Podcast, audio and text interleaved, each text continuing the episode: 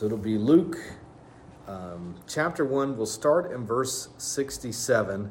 Um, so in the first chapter of Luke, uh, he, he, get, he gets things going, uh, lets us know that he is uh, writing a historical record. Uh, and he starts out with the story of Elizabeth and Zacharias. Those were the uh, they were future parents of John the Baptist. Uh, they could not have any children. They were older in years uh, and they find out that they're going to have a child. Uh, and if you remember, Zechariah was told by an angel that it would happen, but he doesn't believe it. He asks for a sign, uh, and the angel tells him, Well, the sign is you're not going to be able to talk until he's born.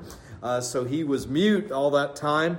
Uh, and then six months after the, that happens, the angel Gabriel visits Mary, tells her that she's going to have a child as a virgin and to call his name Jesus. We're getting ready to celebrate that time of year. Uh, and then, so once she receives, once Mary gets that message, uh, she goes to see Elizabeth and Zacharias. She stays at their house for three months.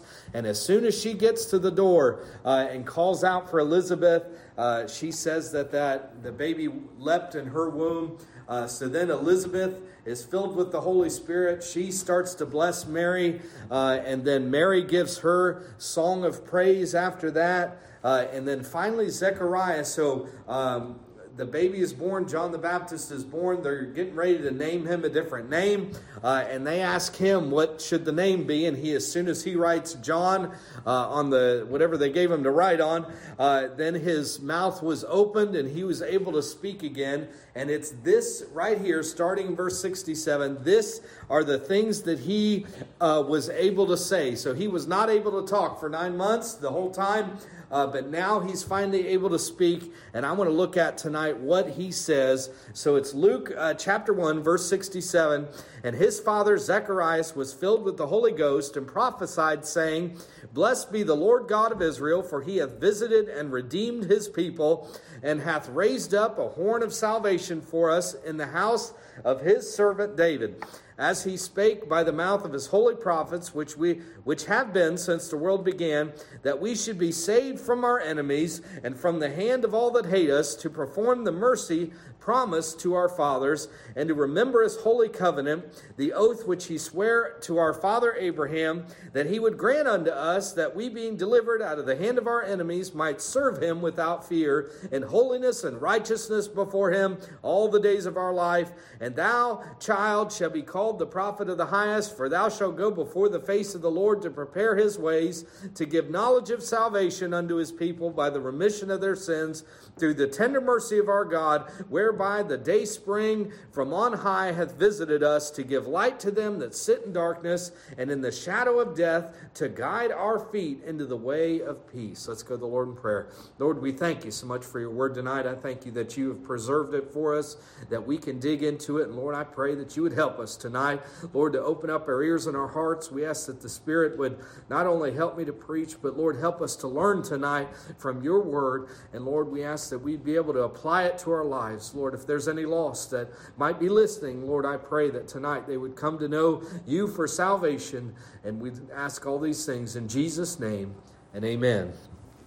So we see, uh, you know, it says, uh, in verse 67, he's filled with the Holy Ghost. He starts prophesying. Verse 68, Blessed be the Lord God of Israel, for he hath visited and redeemed his people. So Zacharias, again, the father of John the Baptist, is finally able to speak. His first child is born. They thought they'd never be able to have a child. They were old in age, they were barren. Uh, and notice, uh, Zacharias doesn't say a word about John. Isn't that interesting? His uh, first son is born born. Uh, it's an amazing time, it's a blessed time. And as soon as his mouth is open, he is starting to say uh, that, and, and really, Jesus is not going to be born for another six months. He's saying that God was here, the Lord is here, the Redeemer has come. Uh, and even though he hasn't, uh, Jesus isn't even here, so he definitely isn't died on the cross yet. That would come 30 some years later. Uh, but he's saying the Lord God of Israel hath redeemed his people. Isn't that a wonderful? Wonderful message. Right off the bat, he's saying, hey, uh, that, lay, that lamb that was slain before the foundation of the world is come to this earth, and the plan of redemption is already underway. I love it when the Bible does that. You know, you think, was that a mistake that it's in past tense, although Jesus hasn't finished uh, what he's done yet? He's not even been born yet. No, the plan of God was from before uh, the foundation of this earth, the plan of redemption. It wasn't something new, it wasn't something Jesus just cooked up uh, as soon as he was on this earth. That plan had been in place. So even though uh, Jesus was still in the womb, that plan of redemption was already underway. Praise God. Aren't you glad that before we even knew that we needed a Savior, that He died for us? That blesses me to think about it. Then 69, and hath raised up a horn of salvation for us in the house of His servant David. So Zechariah is praising the Savior that he's never met, right? He's never met him. He hasn't been born yet. Uh, so you think about that. If Zechariah, under the Holy Spirit, could praise Jesus before he was there, before he knew uh, any uh, a whole lot about him, if he could praise him, then I tell you what, with us, after knowing what he's done, after reading his word, we should be able to praise him all the more. Uh, we should be able to say, hey, he lived, he became flesh, he lived a perfect life, and we've got it all. Everything he wants us to know is in this book right here, and we can praise God for that. And look what he says salvation has come by the house of his servant David. He's saying, hey, this is the line, this is the tribe that's coming through. It was prophesied, and it's here. Praise God. Verse 70 As he spake by the mouth of his holy prophets, which have been since the world began. And if you go through the Old Testament, you can go through the prophecies, you can go through Daniel, you can go through Isaiah, uh, Ezekiel, and different ones. You can see pictures of the coming Messiah. You can see little bits of prophecy all throughout the Old Testament, the minor prophets. You can see where it's there. Uh, one of the ones I love is Job, uh, the one they say is the oldest book. Uh, Job 19 25. He said this, uh, For I know that my Redeemer liveth. And sometimes I cut it off right there, but I, I now I was like, I can't. Because the next thing he says, and that he shall stand in the latter day upon the earth. He's saying, hey, uh, Job is saying he's alive today, and one day he's going to walk with us on this earth. Well, praise God. I tell you what, that's a blessing to think about Job knowing that when they didn't know a whole lot of anything back then. Uh, but he knew enough, and that's what he put his faith in. Isaiah 7 14, therefore the Lord himself shall give you a sign. Behold, a virgin shall conceive and bear a son, and shall call his name Emmanuel. You think about that. They knew uh, that he was coming from a virgin. They knew uh, what his name, God with us. Uh, they knew these things, and these is just a couple. But then I think about Isaiah 53. So uh, I love that chapter, and and you think about there's so it is so rich in talking about what Jesus would suffer uh, for our sakes. You know, uh, you know all of the description in there uh, that it talks about. Who hath believed our report, and to whom is the arm of the Lord revealed? For he shall grow up before him as a tender plant and as a root out of a dry ground. He had no form nor comeliness, and when we shall see him, there's no beauty that we should desire him. He's despised and rejected of men, a man of sorrows and acquainted with grief. And we hid as our faces were from him. Uh, he was despised, and we esteemed him not. Surely he hath borne our griefs and carried our sorrows, yet we did esteem him stricken, smitten of God, and afflicted. But he was wounded for our transgressions, he was bruised for our iniquities. The chastisement of our peace was upon him, and with his stripes we are healed. All we like sheep have gone astray. We've turned every one to his own way, and the Lord hath laid on him the iniquity of us all. He was oppressed and he was afflicted, yet he opened not his mouth. He is brought as a lamb to the slaughter, and as a sheep before his shearers is dumb. So he openeth not his mouth. He was taken from prison and from judgment, and who shall declare his generation? For he was cut off out of the land of the living. For the transgression of my people was he stricken. And he made his grave with the wicked and with the rich in his death, because he had done no violence, neither was any deceit in his mouth. But it pleased the Lord to bruise him. He hath put him to grief. When thou shalt make his soul an offering for sin, he shall see his seed. He shall prolong his days, and the pleasure of the Lord shall prosper in his hand. He shall see the travail of his soul and shall be satisfied. By his knowledge shall my righteous servant justify many, for he shall bear their iniquities. Therefore will I divide him him a portion with the great, and the spoil with the strong, because he had poured out his soul unto death, and he was numbered with the transgressors, and he bare the sin of many, and made intercession for the transgressors. You look at something like that, and you can see a complete picture of a servant of a Messiah that would not just come to this earth, but would die for sinners. It's there. And they had that in the Old Testament. So here's what he's saying. As Zechariah is saying, as he spake by the mouth of his holy prophets since the world began, this is something that was foretold. It was something that we knew, uh, that, that should have been known that was coming from the Old Testament. But not only his first coming, but also, the Old Testament talks of his coming again, his second coming. Not when he takes the church home. The rapture, we're meeting him in the air. He's not touching this earth uh, with the rapture. But the second time he touches down, uh, it is uh, at the end of the tribulation to get rid of all the enemies. 2 Samuel 7 12. And when thy days be fulfilled, and thou shalt sleep with thy fathers, I will set up thy seed after thee, which shall proceed out of thy bowels, and I will establish his kingdom. He shall build a house for my name, and I will establish the throne of his kingdom forever. And that's talking about after the death of King David.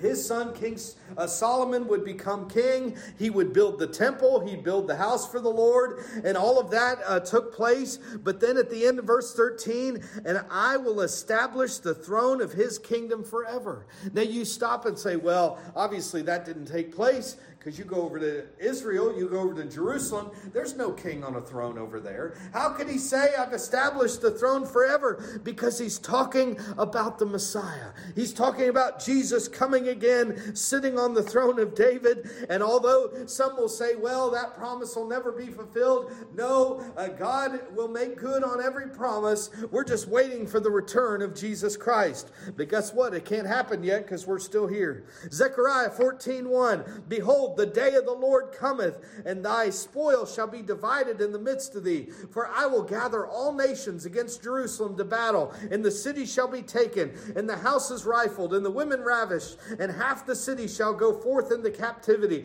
and the residue of the people shall not be cut off from the city. Then shall the Lord go forth and fight against those nations as when he fought in the day of battle. Daniel 7:13 I saw in the night visions and behold one like the son of man came with the clouds of heaven and came with the Ancient of Days, and they brought him near before him. And there was given him dominion and glory and a kingdom that all people, nations, and language should serve him. His dominion is an everlasting dominion which shall not pass away, and his kingdom uh, that which shall not be destroyed. So obviously, those things haven't happened yet. They can't. You can't say that all nations have gone against Jerusalem, and you can't say that all nations worship the Lord. Uh, neither of those are true. So those are promises that are yet to come. But here's the thing sometimes we're hard on the Jews, but the Jews got confused. And here's one of the ways I believe they got confused. See, we know that he's coming, he came the first time to die on the cross, right? He came born of a virgin, meek, as a servant, lowly, to die for our sins. Uh, you know, we knew he'd be born in Bethlehem. We knew it'd be, uh, we knew a lot of things. There's so many prophecies that he fulfilled going to Egypt, uh, coming back, uh, his ministry, all those things, uh, opening the blinded eye, raising the dead. All of that stuff was prophesied. But then his second coming, when he comes again, was also prophesied. The problem with the Jews is they put those together. And they leave out the suffering part and they kind of emphasize the reigning king part right? They want, they looked at all those promises where he would come, sit on David's throne, he would conquer all the enemies, he would rule and reign from Jerusalem, all nations would come to him. The Old Testament talks about all this stuff. That's what they were looking for. And they were thinking, well, uh, all he has to do is come here, knock off Rome. That'll that'll end everything. You take over uh, and you rule and reign. But what they missed is they're two separate right? They're two separate. He has not come again. And people get confused with that. I've heard people uh, uh, confuse this a lot. They'll confuse the rapture with the second coming, his first coming with the second coming. And if you go through the Bible, there's definite differences with all of them. and you can't fit the second coming in the first. It doesn't work. He, he can't do both. He can't be meek and ruling at the same time. But so you think about this. They were having trouble with this. But who's Zechariah? He's a Jewish priest. Because if you remember, if you look at the story ahead, uh, if you don't remember it, he is in the temple. He, it's his turn to basically do a week of, of the uh, kind of top temple work, uh, uh, offering incense and different things like that. He was by himself, and that's when the angel visited him. So he is a master in the Old Testament uh, scriptures. He knows it, he's memorized a lot of it, uh, he knows uh, the Messiah, he knows all these different things, but he would have been just as confused right? Looking for that Messiah that would conquer, would overthrow Rome and everything else, but that's not what he says. Do you notice that? He'd have been familiar with all these things. Look at verse 71 that we should be saved from our enemies and from the hand of all that hate us, to perform the mercy promised to our fathers, and to remember his holy covenant, the oath which he sware to our father Abraham. So he's saying, hey, uh, the Jews, uh, the Messiah is going to save the Jews from all the enemy and everyone that hates God's chosen people. He's going to have mercy on them. He's going to bring that promised mercy. Uh, he's going to fulfill every oath that he made to Abraham, uh, and all of these things. And, and I, I don't know about you, but whenever I hear about a promise that God's going to fulfill uh, from Abraham or for Israel or for the Jews, it excites me because it hasn't happened yet, but I know it will happen. Just as much as I know uh, that one day the Lord will call us home and he'll either take us in the rapture or we'll close our eyes in death and open our eyes in heaven. Hey, that hasn't happened for any of us yet, but I'll tell you what, as sure as I believe that I'm going to heaven, as, as sure as I believe that God will rule, will rule and reign in Jerusalem, he'll do exactly what he said he would do. See, here's the thing. If God doesn't fulfill the promises to Israel, how can we expect him to fulfill the promises to us? I've said it over and over again, and I'll keep saying it. It's impossible for him to do one and not the other. But look at this future. Verse 74 that he would grant unto us that we, being delivered out of the hand of our enemies, might serve him without fear. So, not only is he talking about the future salvation, the future redemption, the future removal of all the enemies. Then, after all of that, we get a chance to serve the Messiah without fear. That's what he says, that we might serve him without fear. And you think about that. Uh, uh, you know, when we stand on the word, when we preach the truth, when we get into the Bible and teach uh, and tell people about righteousness and holiness and sin and everything else, that brings opposition. That brings persecution, but one day we'll be able to serve Jesus, we'll be able to do things in His name, and there'll be no opposition at all. No hesitation, no fear, no battling the flesh, none of that. And that's one of the things He's talking about. Zechariah, right here in verse 75, and holiness and righteousness before Him all the days of our life. And you think about that. What a, what a blessing to be able to serve God all of our life, not just this life, but forever in holiness and righteousness and I say, Praise God. This is what heaven's like. That's what he's talking about. And then he gets further. In verse 76 and thou, child, shall be called the prophet of the highest, for thou shalt go before the face of the Lord to prepare his ways, to give knowledge of salvation unto his people by the remission of their sins, through the tender mercy of our God, whereby the day spring from on high hath visited us. So finally, in verse 76, Zechariah is mentioning his son John. Now, finally, he gets to John, and he says that he would go before the Lord, he would go before the face of the him to prepare his ways, and we know that's exactly what happened. John the Baptist started his public ministry before Jesus, and what was his main message? It's repentance. That's what he preached. He preached repentance, and then what was he doing? Paving the way for Jesus to come and preach and teach and witness and perform salvation. And guess what? Repentance always comes before salvation. There was no mistake. And as soon as repentance was done, did you notice? As soon as the repentance message came and then salvation was there, what happened? Repentance is off the scene now. Now it's living, uh, living for the Lord after that. But look at what he's saying. Look at this explanation in verse 79. This, this verse blessed me, I think, the most in this whole passage. He says this This is an explanation of salvation through Jesus Christ, to give light to them that sit in darkness and in the shadow of death, to guide our feet into the way of peace.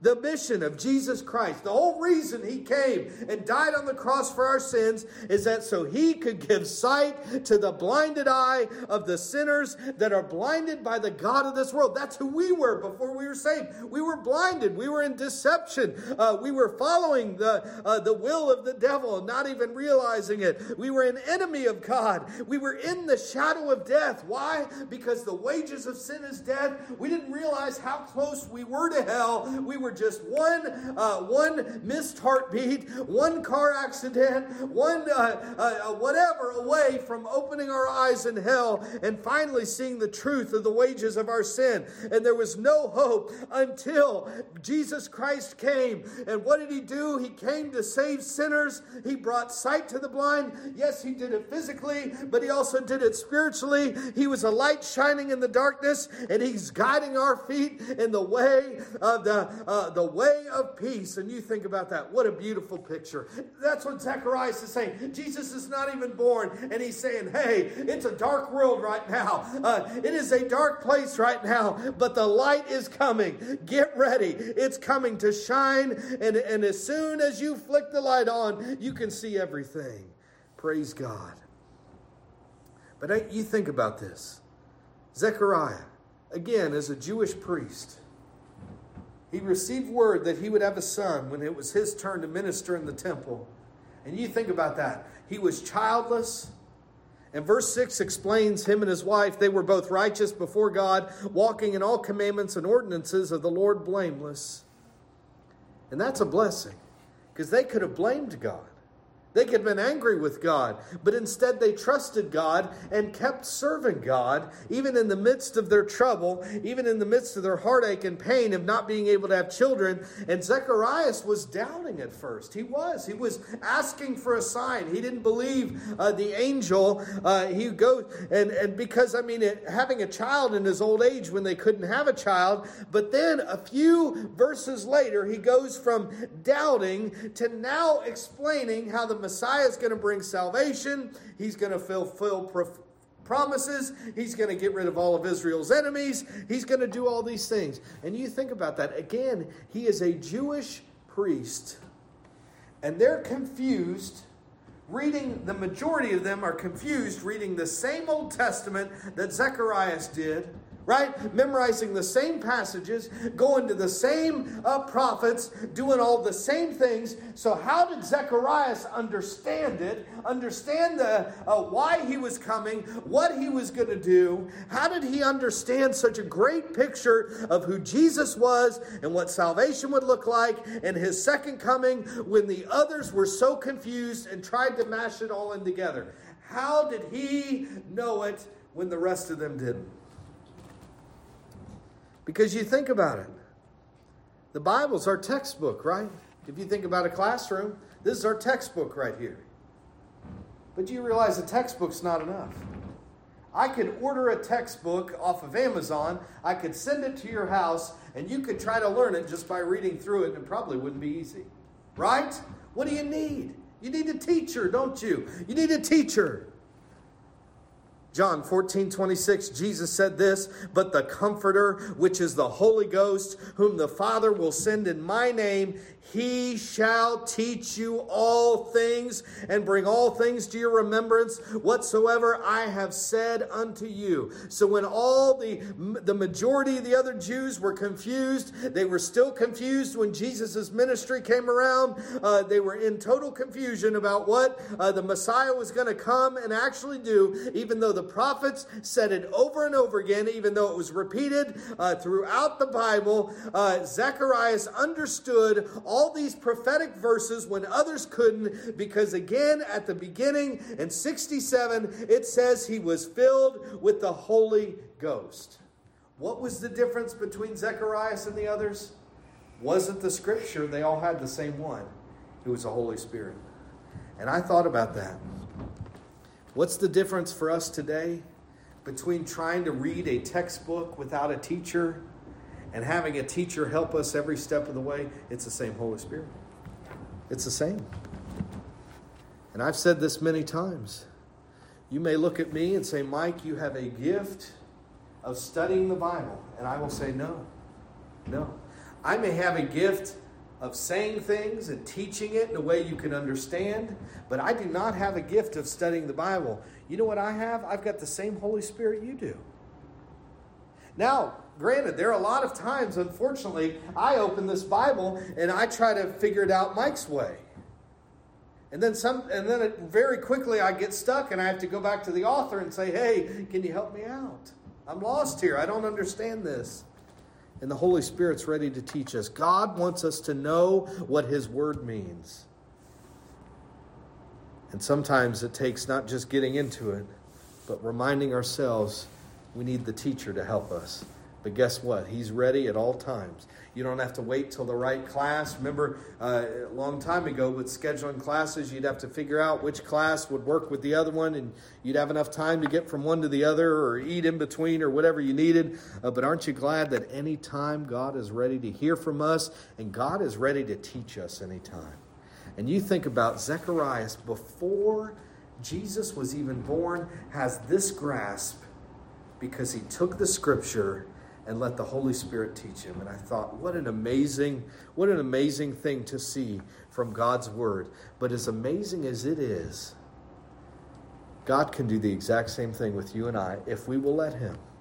He can change our doubts. He can trade in our doubts for more faith and more understanding in him if we get in his word and let him teach us. So I'm going to ask everyone to stand tonight.